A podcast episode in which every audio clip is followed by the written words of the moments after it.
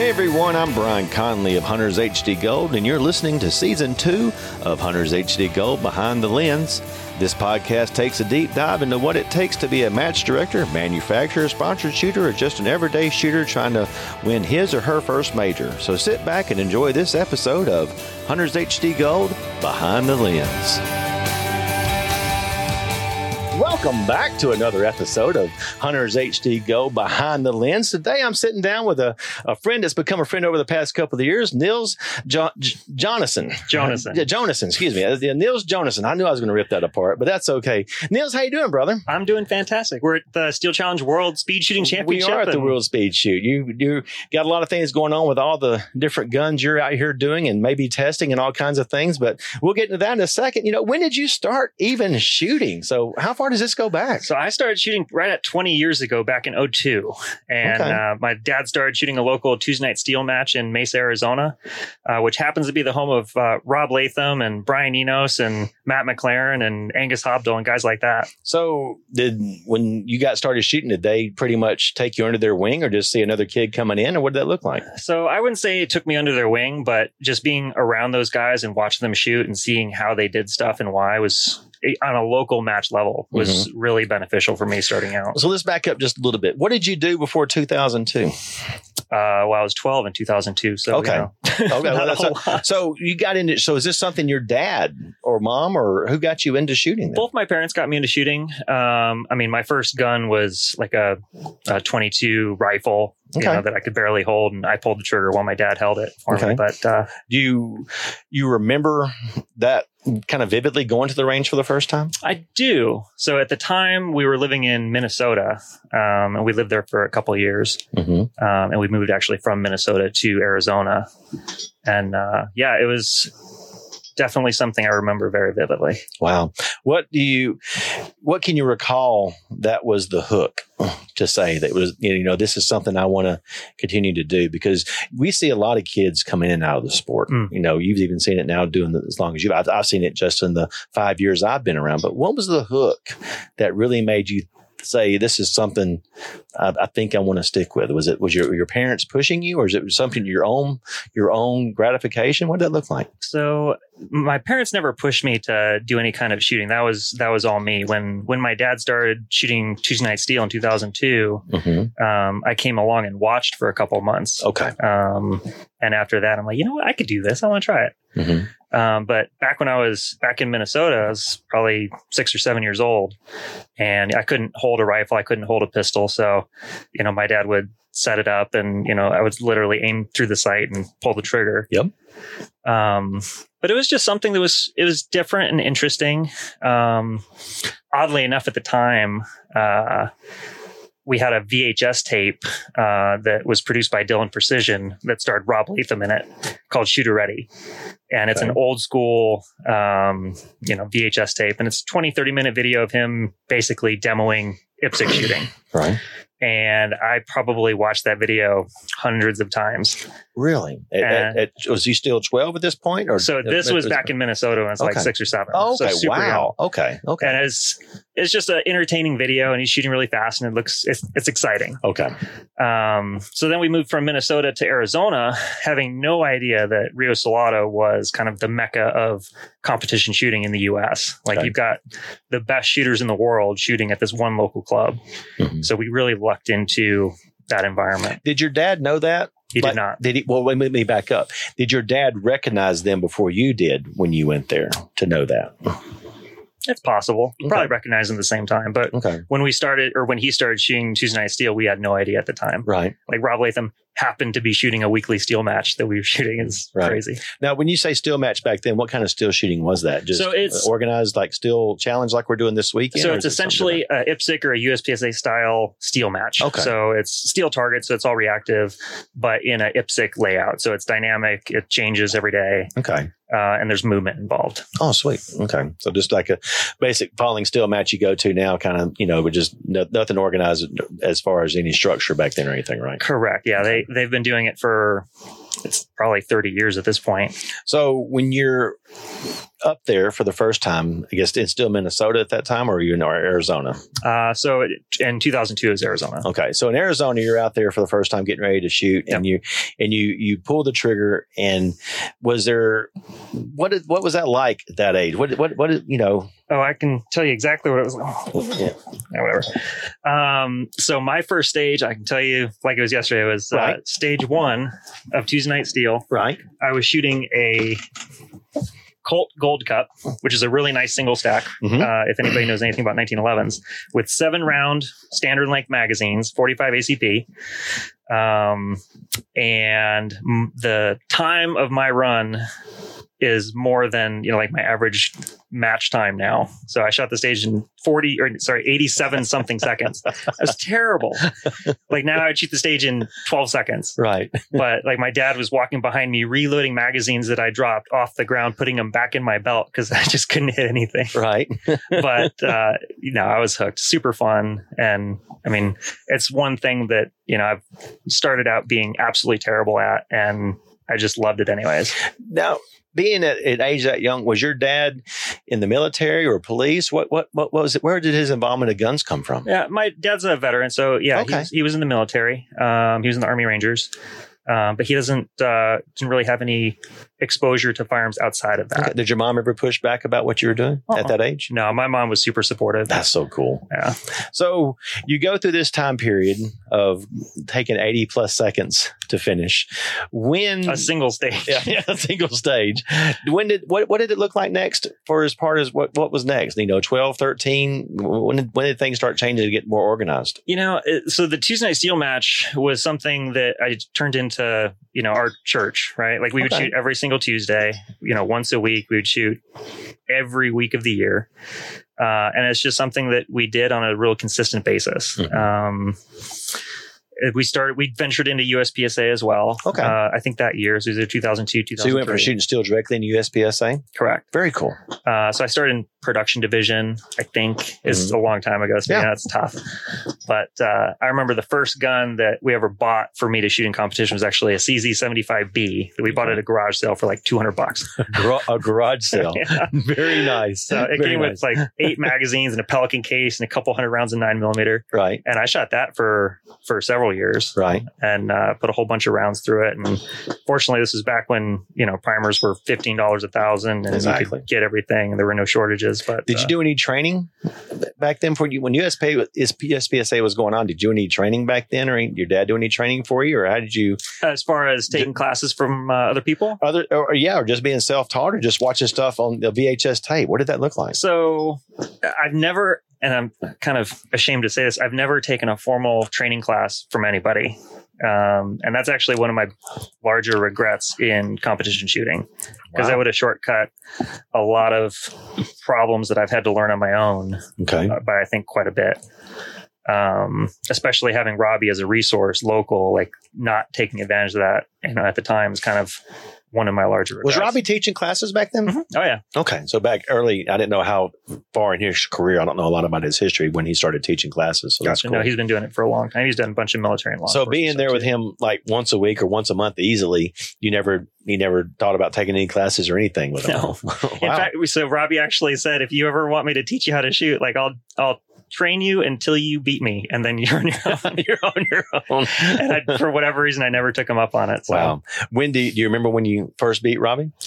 I don't remember when, uh, but I remember, you know, kind of the situation. And it was just a local match, and he Okay. shot terrible, and I happened to shoot really well. So Okay. it wasn't really a fair uh, comparison of skill at the Right, time. right. Uh, but over the years, like I, I crept up in my abilities, and and now I kind of consider us rivals. So yeah, Do you, are y'all still, you know, rivals on the court, we'll call it, and then having having a nice, you know, dinner together afterwards or, or rival rivals? no, so we've never had that type of rivalry. Uh, maybe the first year I won USPSA Nationals in 2010. Mm-hmm. Um, but Robbie wasn't second; he was third behind Todd Jarrett. Right. So I don't think that really hurt as bad as it would have otherwise. Right. I think Robbie was really happy to see that I won. Now, was that the very first time you won nationals? You said 2010. It was yeah. So you went from 2002 to 2010. Did eight you, years. Yeah. Eight years. Did you win any kind of sections or anything in between there? What did that look like? So I had never really traveled to many matches uh, before then. So in Okay. 2005, 2006, uh, I actually shot revolver for a little while. Really? And my first USPSA nationals I ever shot was uh, the revolver nationals in Piasa Park in Barry, Illinois. What was the fascination of the revolver going from single stack? You know, that's a, a lot of different things, a lot of different moving parts cons- as far as reloading and everything else. Was it was it the was it the Miculek days of everything happening around that that made you So in- it, wa- interested? it was during those days. Mhm. Uh, in fact, the the nationals that I shot, I finished second to Jerry. Oh, Uh, wow. And I think I was like 91 or 92 percent. right. uh, which at the time was really, really good because Jerry was the best revolver shooter on planet Earth. and, you know, exactly. arguably still is. Exactly. But um, no, I don't really remember what got me into revolver per se, but I can tell you that it helped me exponentially with like my shooting ability Okay. Tell me because it, it's so. It's not complicated because it's really not. It's very Mhm. simple, but it's so much more stuff going on. You have to follow through on everything. You have to like complete every single shot Mhm. before you move on. Okay. And at the time, like when I started a revolver, I shot really fast and I didn't hit anything. And then I switched to revolver for probably a two, two and a half year stretch. And like everything that I didn't do before, I was forced to do. Okay, let me let me ask you a question based on that because there's a lot of new shooters that come in today, Mhm. and some of the shooters are very um, well off Mhm. and just go right in the open, go right to buy the you know the six to ten thousand dollar gun, and that's how they get into shooting and open. Yeah. Do you think they're missing out not getting some of the fundamentals of a revolver or single stack or something, understanding how certain functions of a gun work with the timing? Do you think they're missing out on some of that because of what you had to go through to understand, like what you just said? Um, yeah, I would say they're Okay. missing out to a degree. Um, I wouldn't fault anybody for doing that. No, of course. right? I, I, I just want to get your thought process based on you said you took that time of revolver and you were glad you did. right. So that's why I asked that question. No, so for me, it was very, very beneficial. Mm-hmm. Um, but as far as like the the optics or iron sights, I shoot iron sights really well, hmm probably because that's what I started with, and I've shot it for the last twenty years. Right. Even now, like I'm more comfortable shooting irons than I am optics for whatever reason. Wow. So take me back to 2010 a little bit. And it's your first, was it your first nationals? It would have been my second. second nationals, and it, it, you've already so you've experienced the nationals, but Mhm. now it's your second year. Right. Where, where'd you finish nationals the first year you did it? So I finished second revolver to Jerry. Okay, that was the first nationals you ever Yeah, did. in 2005, I think. I don't, I don't know where you go from there. That's that's incredible. so, because did you win any area matches or anything? Yeah. So the only matches I had shot between 2005 and 2010, as far as major matches, would have been I shot the International Revolver Championship in California a couple Okay. times. Okay. Um, I believe I won that once in limited division, Mhm. uh, and then I won Area Two at least once, probably in production Okay. division. But so when you walked to the national stage and came in second behind Jerry, was there a lot of people that knew who you were? Nobody knew who I was. That's where I was going because I was like going, you know, social media wasn't really big back then. no. So it's like, where, where, where was that? What was that like for you? Uh, well, so it was kind of funny. Uh, Jerry Miculek actually during the uh, the awards, he's like, I don't know what they got down in the water in Arizona, but you know, somebody needs to get him a wife and a mortgage. wife. That's wonderful. I hear people say that today with all these kids I can't wait for them to grow up and get a car. Right, well, anything. the joke's on him because I've got a wife and a mortgage and I'm still winning stuff. So. yes, you do. Yes, you do. Uh, but so you you go there and, and, and you, you finish second to Jerry, and you, and you go into your next nationals, shooting revolver again or shooting. So in 2010, um, I actually convinced Matt McLearn to build me a limited gun, and I shot limited division for the first time seriously Okay. uh, at, on the national level. Uh, and it was a 40 cal full dust cover, uh, five inch, and I didn't really have any area experience, like area match level experience Mhm. in limited division, but I'd, I'd shot limited a lot with um, like a Glock 35. the competitive side of you Mm. Was that all because of firearms, or did you do any kind of sports that helped with that in high school? The only sport, so I'm actually home educated. Okay, Uh, so I'm one of the, you know, you could say the ADD kid that, you know, shoots guns because they can laser focus on random stuff. exactly. Um, but no, I never really had any sport invo- involvement in sports outside of USPSA. So this is your this is the sport Right. that where your competitive juices came from, and it was just all there. Right. Wow. This week's podcast is brought to you by Kona Gold. Kona Gold is a premier lifestyle brand for those who work hard and play harder. There are many hemp companies out there that get lost in the crowd, but Kona Gold sets the gold standard with its premier line of products. When traveling all around with the magical mystery tour to different matches, I travel around with lots of different flavors, including pink grapefruit, candy apple, and vanilla cherry. Make sure to stop by and get some for yourself. They are all zero calories, zero sugar, use organic hemp, and are THC and CBD free. Competitive shooters love them because there's no shakes, no headaches, and no crash. When you order from ConnaGoldHemp.com, make sure to use discount code HuntersHD for another 20% off.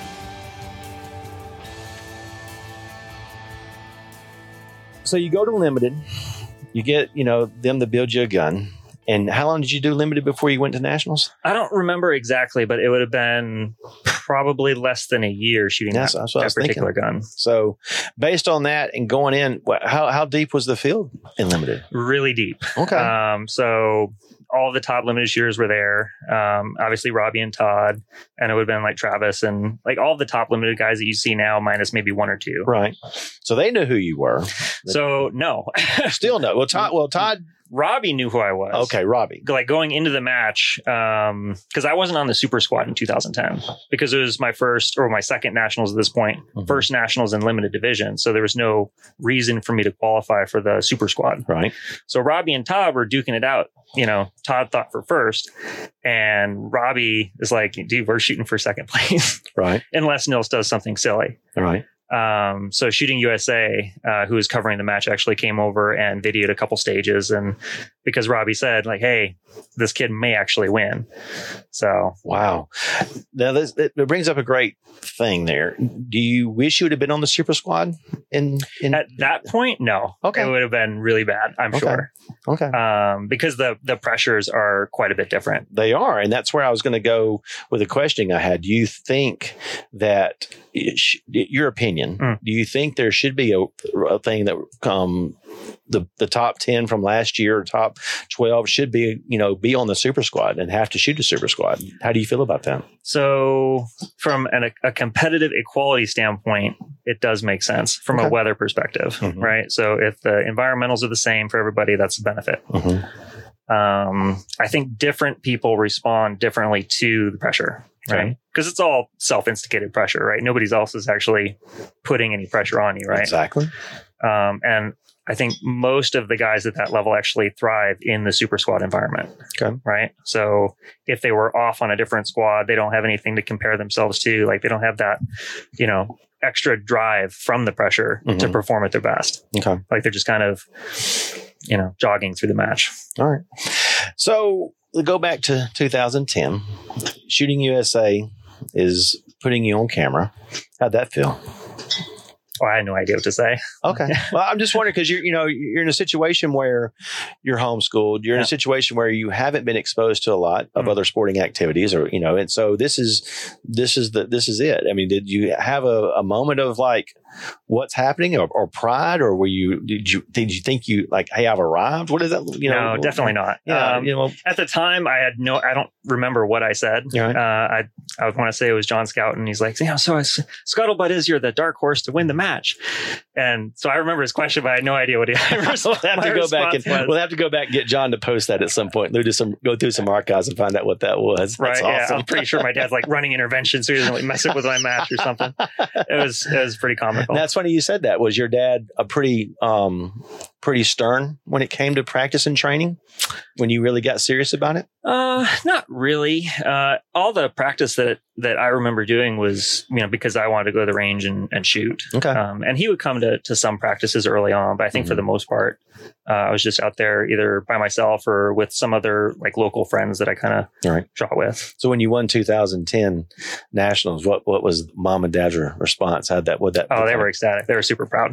Were, they, cool were, they, were they both there? They were. That's so cool. Very cool. Do you have any siblings? I do. I've got an older brother and a, a younger brother. Okay. Uh, my older brother Eric does like IT computer stuff, and Okay. my little brother's actually a, a blacksmith. How? Oh, that's pretty cool. I know it's kind of different. yeah, it is. How how did the rest of the family respond? Were they in a situation where they were happy for you, or was there some sibling rivalries because more attention is being given over here? You know, what does that look like for having other siblings that don't compete like that? So we actually all did our own thing. So my older brother Eric shot a lot of three position small bore, so precision rifle. Mhm. Um, I did like the steel and the USPSA style competitions, Mhm. and then my little brother Peter sort of did both. right? Um, Is so he the- making knives or anything? With yeah, no, he makes knives. He makes you know iron, wrought iron gates and you know staircases and fences. And, Oh wow! no, he's he's really good at what he does. is he in Arizona as well? He is So he's out there when somebody that retires and wants to redo all their stuff, making the money on that side. right. That's, yeah, that's it's a big market. I've seen. I travel around a lot, and you can see some special artwork that gets done with um, blacksmithing people that do that. So that's, That's cool. cool. So that is cool. Um, so what was after you won nationals? Is were you wearing just your you know your your Azad T-shirt? What were you? What you know? Were, were sponsors coming running around? What did that look like for sponsors when they when they start knocking on your door after nationals or before? Um, so I actually shot for for uh, Matt McLearn for for quite a while, Okay. um, and I shot limited division for the most part. Um, I dabbled in open, even though I'm not very good at it. I think my best open finish at nationals is sixth. What open gun did you shoot? Uh, Matt McLearn, Matt McLearn. yeah, Good deal. Did, did you get involved with other shooting teams besides that? I did. Um, so I shot for Taran Tactical for several years. Okay. Um, so I shoot, you know, as you know, I shoot some multi gun. Mhm. Uh, and in 2000, I think it was 13 or 14. I think it was 2013. Um, I shot the U- the USPSA multi gun nationals in uh, Las Vegas. How'd you do there? Uh, I actually uh, edged Daniel Horner out by a fraction of a percent. Oh wow! so when you went, was how, what was that like going from just shooting pistol to three gun? You know, were you taught by Taran to do a lot, how to do some of the stuff? Who taught you how to do I- that? So I wasn't never taught by Taran. Uh, so at the time in 2013, uh, was, there was a local rifle manufacturer uh, that built me a rifle um, called Sun Devil Manufacturing, Mhm. and unfortunately they're no longer a business now. But uh, they they built me my first rifle and kind of got me into three gun. Because that's right. You said you took no training, but how did you learn the quad load on your own, or you just always shot Well, open? this is 2013, so Okay. you know the cat's meow was load four weekend, or you know some. So when I started three gun, it was loading off a side saddle and a bandolier. okay. It was really the dark ages of multi gun. Okay. but it was back during also some of the bigger times of multi gun as well, Yes. correct? Yeah. That's back when um, Three Gun Nation was around. So Were this was were you part of before this was before Three Gun Nation, and I Okay. never competed in any of the Three Gun Nation shoot offs or matches just because Right. I usually focused on like the pistol side of things, just like I do now. So you dabbled in three gun, Hmm. one, and then went back to pistol again. Well, I so I still dabble in three gun like two or three times a year. Mhm. Like we've got a large multi gun match called the Superstition Three Gun in Arizona that I shoot a year every year. Multi gun nationals whenever I can when scheduling doesn't conflict, Mhm. uh, and then maybe one or two others throughout the year. But most of what I do is pistol. Wow. So you're in a situation where when did Canik come around? Because that's one of those things that, you know, everybody, nobody really knew who Canik was. Mhm. And you know, until they, you know, unless uh, before my time, I didn't know what was. So in the but- competition world, um, like they had been around, but you're right, it wasn't extremely popular. Mhm. Uh, but my relationship with Canik started in 2019. Okay. So they actually reached out to me and they're like, "Hey, you know, would you be interested in, you know, some sort of, you know, sponsorship? Would you like to shoot our gun?" I'm like, "I, I don't know. I've never shot one. Why don't- why don't you send me a couple and I'll let you know." So they just reached to you out of the blue. they did. And what were you shooting before then? At the time, I would have been shooting probably limited division with uh with uh, Matt McLearn. Okay. So that conversation with Matt, had to be kind of different, right? So Because he's been with you since the beginning. I don't, I, don't know the history of, the, of Sure. that of that firearm company. That's why I'm asking that question. Right. So So yeah, Matt McLearn does custom 1911s and 2011s, Okay. and uh, he's actually the only person, as far as I know, to build and win nationals and the IPSC World Championship in the same year with a gun that he built. really, Yeah. wow. So not only is he one of the world's best 1911 gunsmiths, but he's also an extremely accomplished shooter. Well, I see. I just I don't know a lot about him, so I don't know where that that where that story should go there. So that's so cool. When did that? Did, is that something that he wanted to do? Is that a is that a goal he had, or is that just something that just happened to happen? So at the time, the way he explained it to me was he, he you know, nobody else could build a gun that needed that, you know, could do what he needed it to do. Mm-hmm. So he built, I think, on a Caspian frame, um, you know, his version of an open gun at the time, Mhm. and beat everybody. Wow, that's pretty cool. I'd like to meet him sometime. Um, But to answer your earlier question, what did Matt think when yes, Canik approached because me? that's where I was going back to. So in 2019, Canik approached me uh, asking if I wanted to represent them, and I'm like, I don't know, right? Like, send me a couple guns, let me see if they're something that I can use that I'm competitive with that is going to hold up. Mm-hmm. Because I'm not going to represent a company, you know, no matter how much they pay me for. Well, unless it was, you know, exactly. but I, you know, I want to be competitive. It's you know, this is what I do, you know, for fun, and and I care a lot about this. So I'm not going to represent a company that can't produce a pistol that you know can do what I need it to. Right. So I shot their gun for two or three months and called them back. I'm like, hey, this could work. So, based on that could work, and it was a you know, in in some worlds that you hear, you know, people all the steel gun, you know, the fantastic plastic, you hear all the things about it. What did Matt think? Did you take it to Matt to even get any feedback, or did you I just, did. Okay, Yeah. what, what that what that look No, like? so before I signed with Canik, I actually had a, a conversation with Matt Mhm. because Matt and I are also very good friends. We still okay, oh wonderful. Um, and he's not the kind of guy that you know is is like that, right? But he's very supportive, and he always wanted the best for me. Right. So he was actually very happy um, with everything that happened for me. Cool. Let's take a minute from our sponsor break and we'll come back into that conversation. This week's podcast is brought to you by Kona Gold. Kona Gold is a premier lifestyle brand for those who work hard and play harder. There are many hemp companies out there that get lost in the crowd, but Kona Gold sets the gold standard with its premier line of products. When traveling all around with a magical mystery tour to different matches, I travel around with lots of different flavors, including pink grapefruit, candy apple, and vanilla cherry. Make sure to stop by and get some for yourself. They are all zero calories, zero sugar, use organic hemp, and are THC and CBD free. Competitive shooters love them because there's no shakes, no headaches, and no crash. When you order from ConnaGoldHemp.com, make sure to use discount code HuntersHD for another 20% off. So, where is Canik out of? So Canik is based out of Turkey. They're in Samsun, Turkey, Okay. which is northern Turkey. Oh, I have no idea. We're going to talk about that in a second. I got a whole other story about uh, other side of the world, but you know, a, a, a, company where where the U.S. importer? How does that work? So Century Arms is the U.S. importer for Canik. Okay, did somebody from Century Arms contact you to know about this, or did Canik contact you? Somebody from Turkey? What does this look like when somebody wants to? Century, yeah, essentially Okay, Century. Century Arms. So, Okay. so Did Century, you know people there? uh, at the time, no, Okay, uh, but no, Century and Canik really, you know, work hand in hand uh, as a team uh, for the U.S. market and also international. okay. So you started shooting Canik, Mhm. and was there contracts involved in, at this point of the career that laid a bunch of stuff out, or was it just kind of like here's some guns, go shoot, or was it a simple thing, or is it more detailed than that? Uh, yeah, there were there were a couple things that I had to to sort out and put in order, um, but fortunately, all the sponsors I had were very understanding, and Mhm. you know they there were some contractual things that they were very gracious and let me uh, kind of skip out on. Right. Um, so yeah, they were very supportive.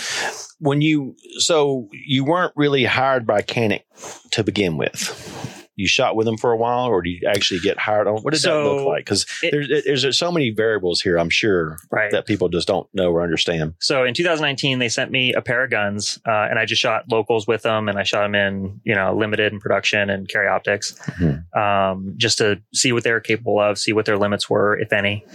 Um, and then I called him back, and I'm like, "Hey, this can work." And and at that point, we started working on contracts. Cool. So it pretty much became almost like a employee relationship from the very beginning? It did, yeah. So I'm What- actually what, what kind of work were you doing before then? Then so at the time I was working for ASIM Precision Ammunition. So I was running their uh, their ammunition department. okay, Um, so yeah, and before that, I was working at a uh, large firearms retailer in the Arizona area. So I'd always been in the firearms world, but Mhm. this was the first time it was I had the opportunity to to work full time for a firearms manufacturer. wow.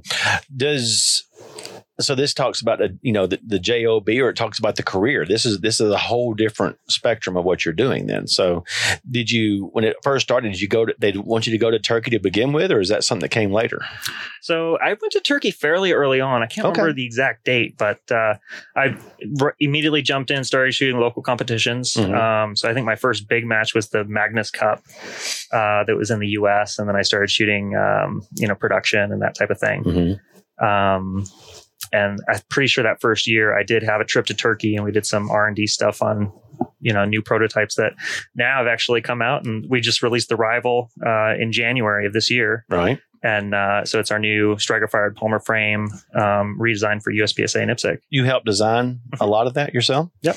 so what tell me about your first trip to turkey. Was that the first time you'd gone out of the country or anything or is what that look like? So it wasn't the first time I'd gone out of the country. So in 2014, I don't know if it was 14. No. So the IPSC World Shoot in France, Okay. which I think was 2017, uh, would have been my first trip outside the country. okay So this was my second. So let's step on that for a little bit because I didn't wasn't aware you did a world shoot.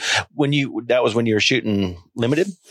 So yeah, I shot primarily limited division um, from like 2010 to to 2018, 19. Right. How'd you finish your first world shoot? So that would have been the match in Florida uh, in 2014. Okay, Uh, so that was standard division, which is IPSC version of limited. right. Uh, and I actually won the IPSC World Championship in limited division Oh. Year. Well, So I got to do my history more, but this is why I do my this is why I do the show because I don't know a lot about people. So that you won the world shoot I did. out of the blue, just like where you was it, you know what what how. Uh, So I was Wow. fortunate. So I I had the opportunity to shoot on the U.S. standard team. So Mhm. my teammates, I hope I get this right, were Dave Sevigny, Robert Mm-hmm. Vogel, and Manny Bragg. okay, Pretty sure I got that right. Yeah. Um, so we all shot uh, standard division, and uh, I want to say it was me and Vogel were first second. wow. How'd that make you feel? that was awesome. No, that was that was a really incredible experience, and IPSC just makes everything. It's just bigger than USPSA. Did it? So your first world shoot was in the United States. Did it feel like the world shoot being in the United States? did. Okay, Yeah, good. I was just curious about that because you know I've gone to a lot of matches myself, and some matches just feel like a like a regular you know section match, and Yeah. so that's why I asked that question. So No, it, it- felt good. It absolutely did. Um, so the the opening ceremony, they had a, a little parade, you know, through town, and Mhm. we, uh, you know, they had you know, fireworks and a water show on the lake, and Mhm. it was a pretty impressive display. And the IPSC president uh, came out and gave a little speech for everybody. Uh, but no, it definitely felt like a, a world championship. Nice. And when you went to France, It was even better. that's where I was going to go if it was about the same or if it was even better. So Yeah, that's it was better. so. How did you finish in France? I want to say I finished third. Okay. Uh, I'm pretty sure Eric Grauffel won that year. Uh, and it may have been Vogel that finished second again, but it could have also been Shane Coley. I'm really bad at that. Oh wow. But I think I finished third. But did it, so? Is it, you said even better. What made it? Was it because you were out of the country, just having like?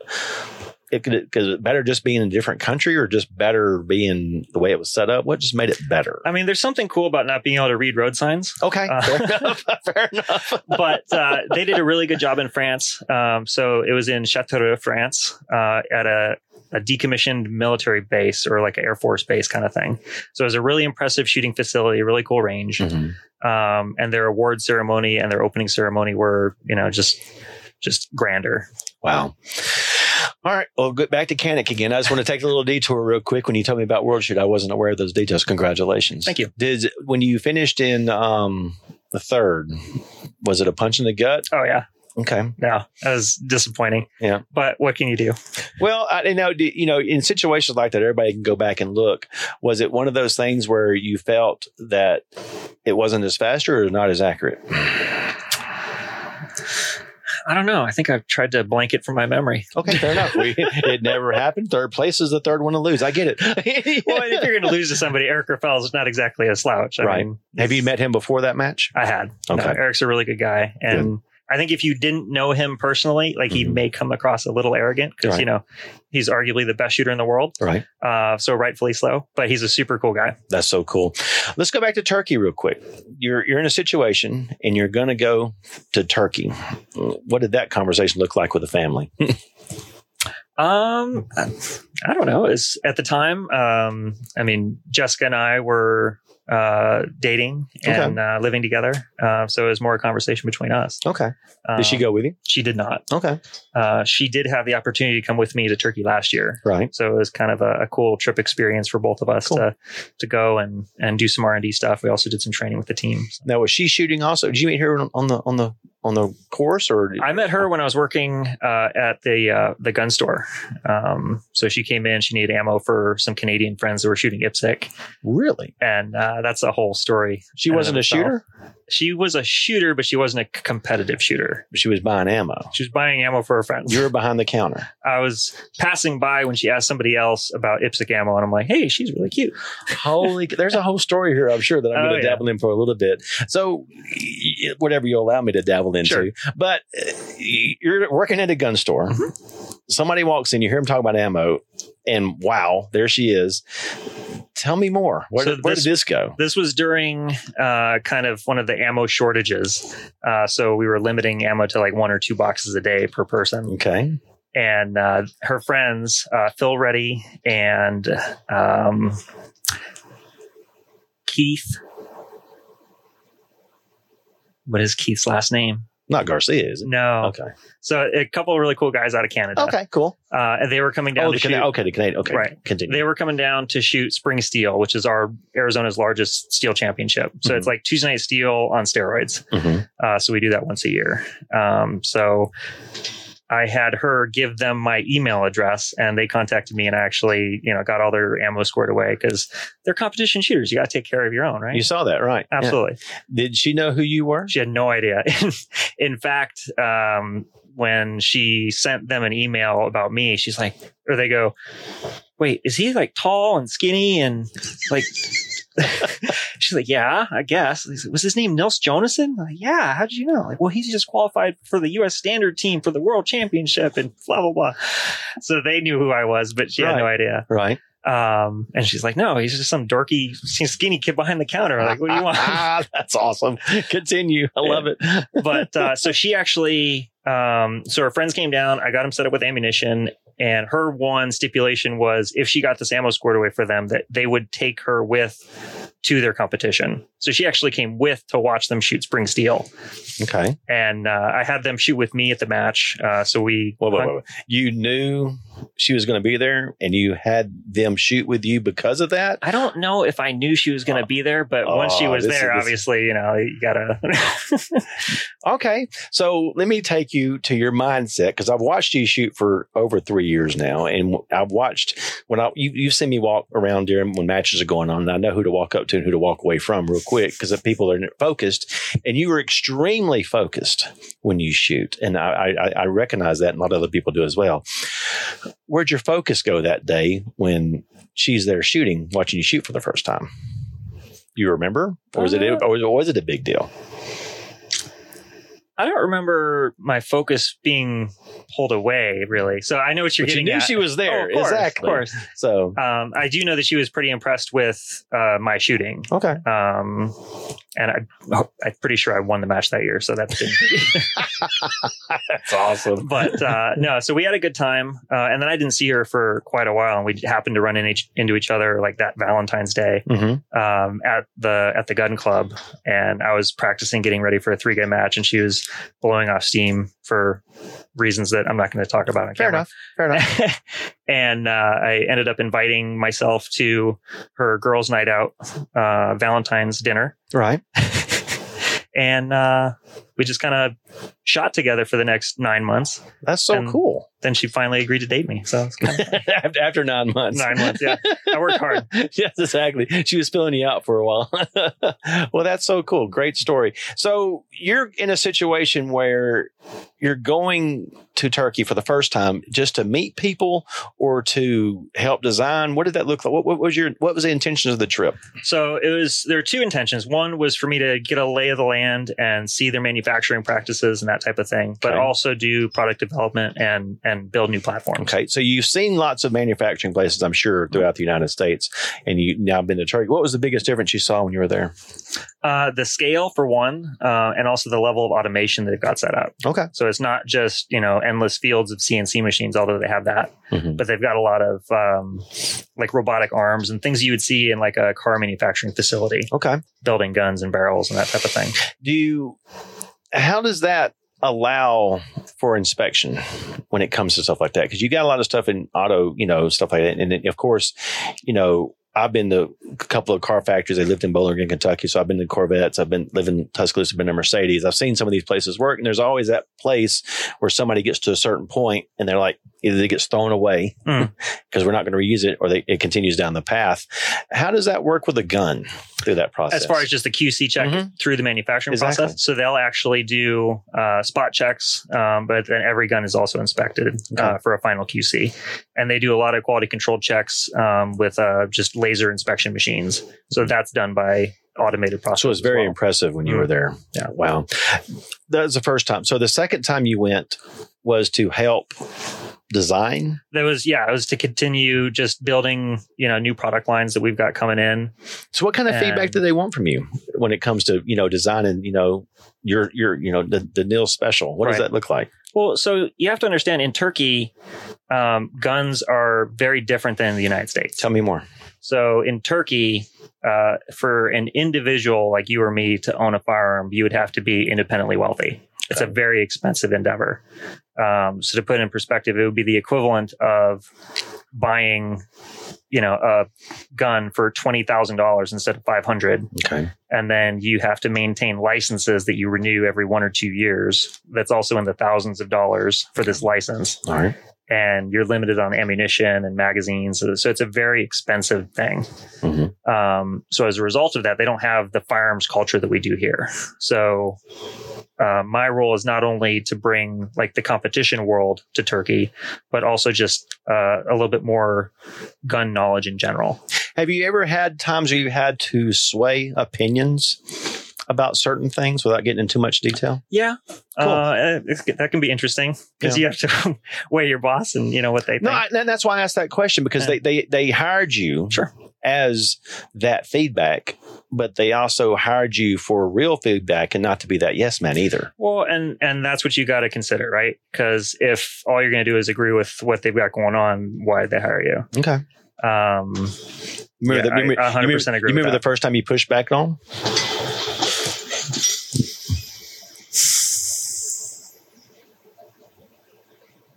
Yeah, I can think of a, a particular instance. Yeah. Okay. Was that, how did that make you feel when you won?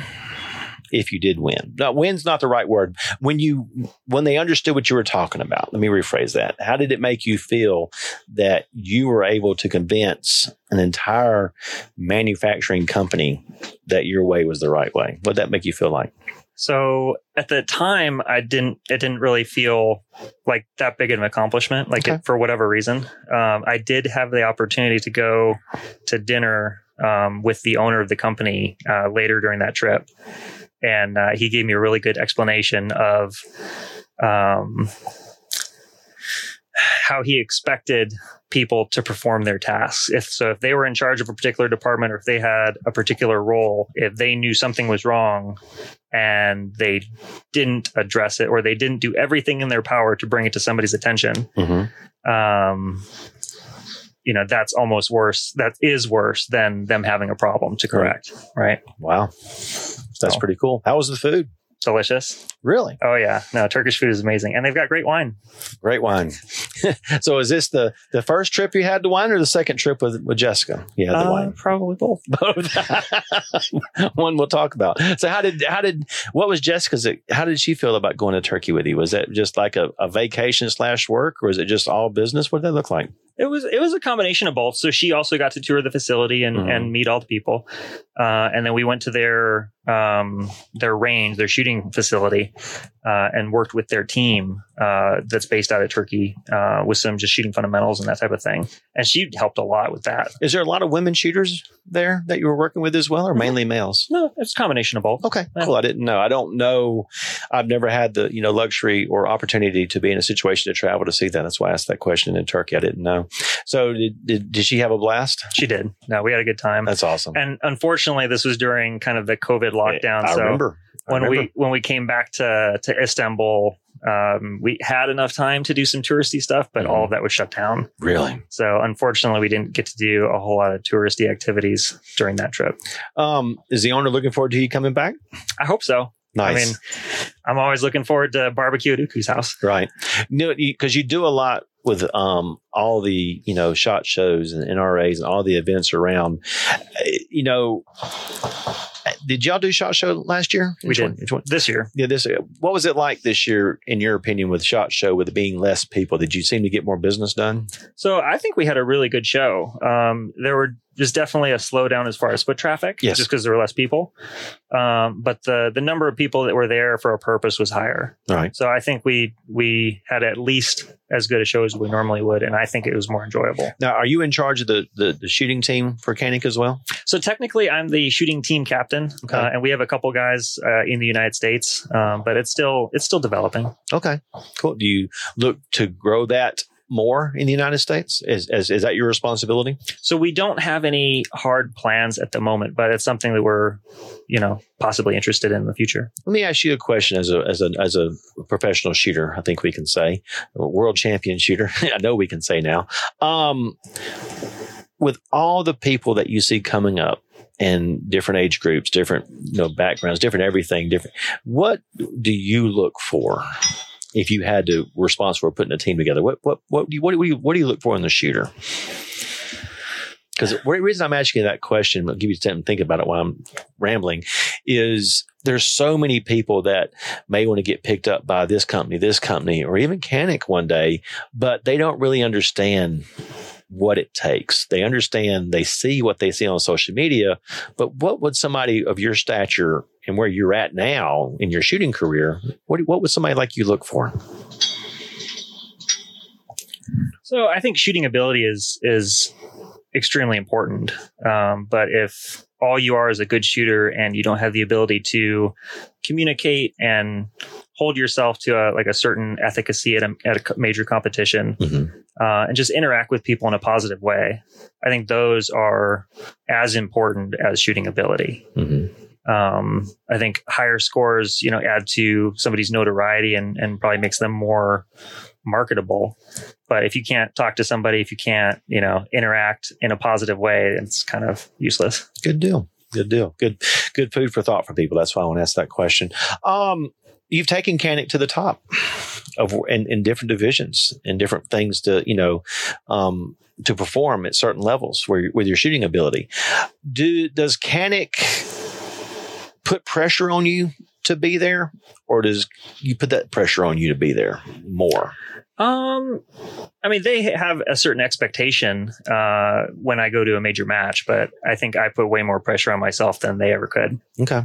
Um, yeah, I'm, I was lucky enough last year to actually win the USPSA Production Nationals. That's right.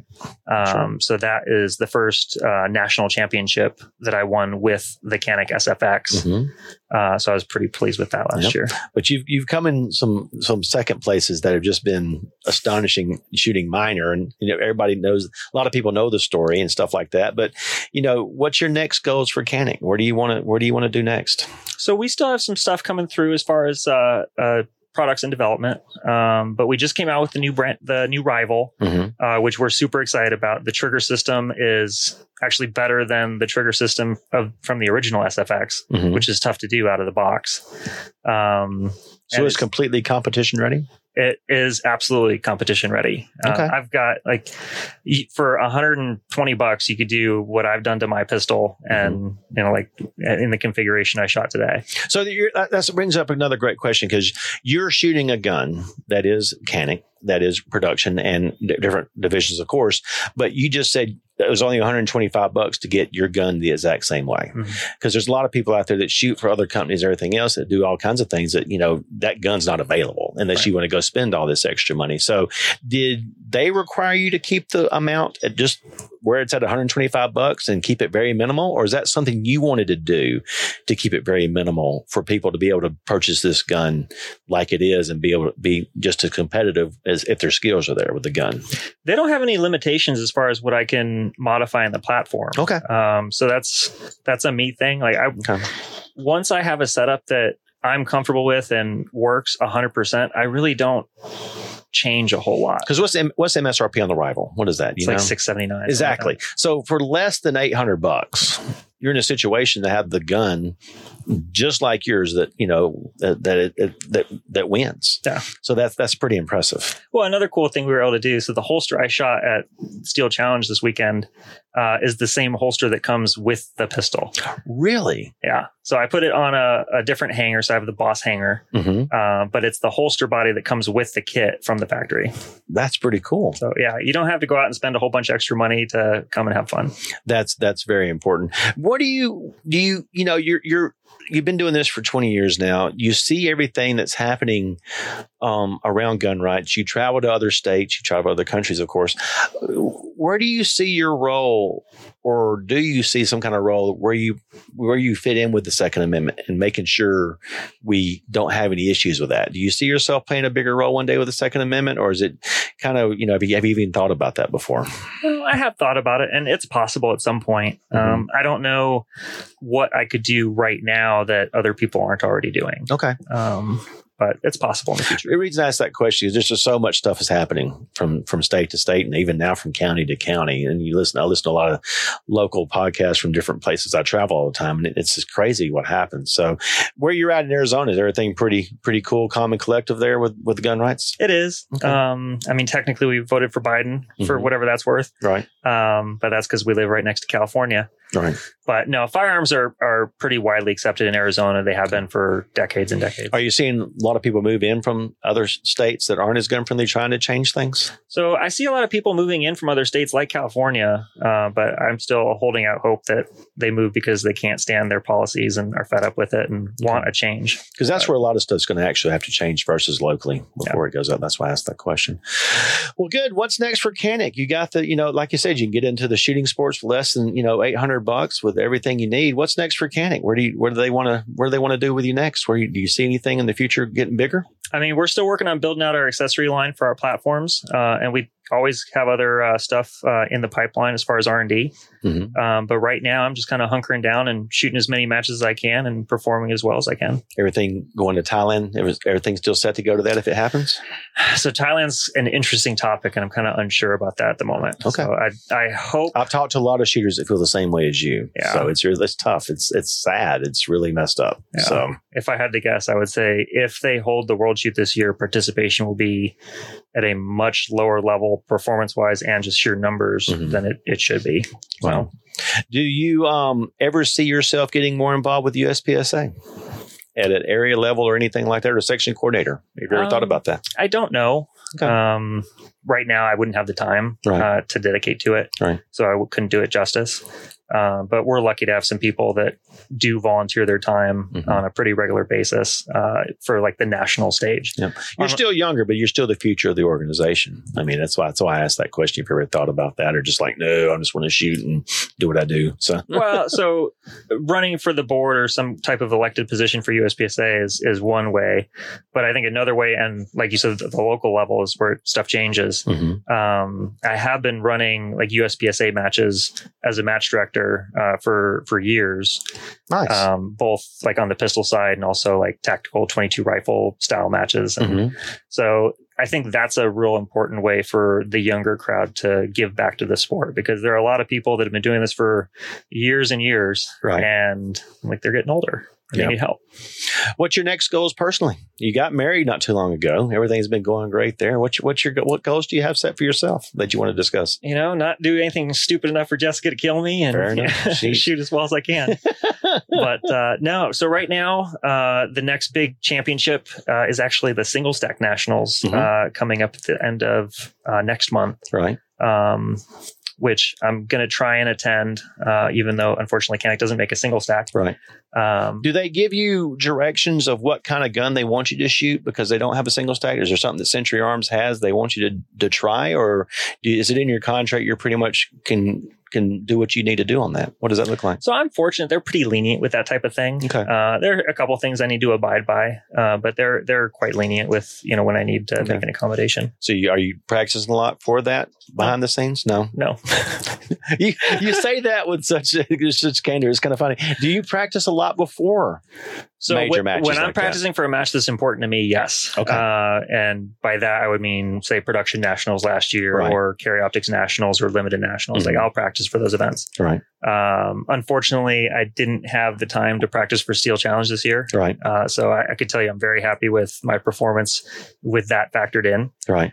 Um, but uh, after single stack nationals next month, I'm pretty sure the next major match is two gun nationals. Yes. Uh, so I'll be shooting PCC and my uh, my rival SFX Right. uh, at gun nationals in like two two months. Yes. Right around the corner. We'll be here before you know it. Yeah. So well, good deal. Anything else we left off?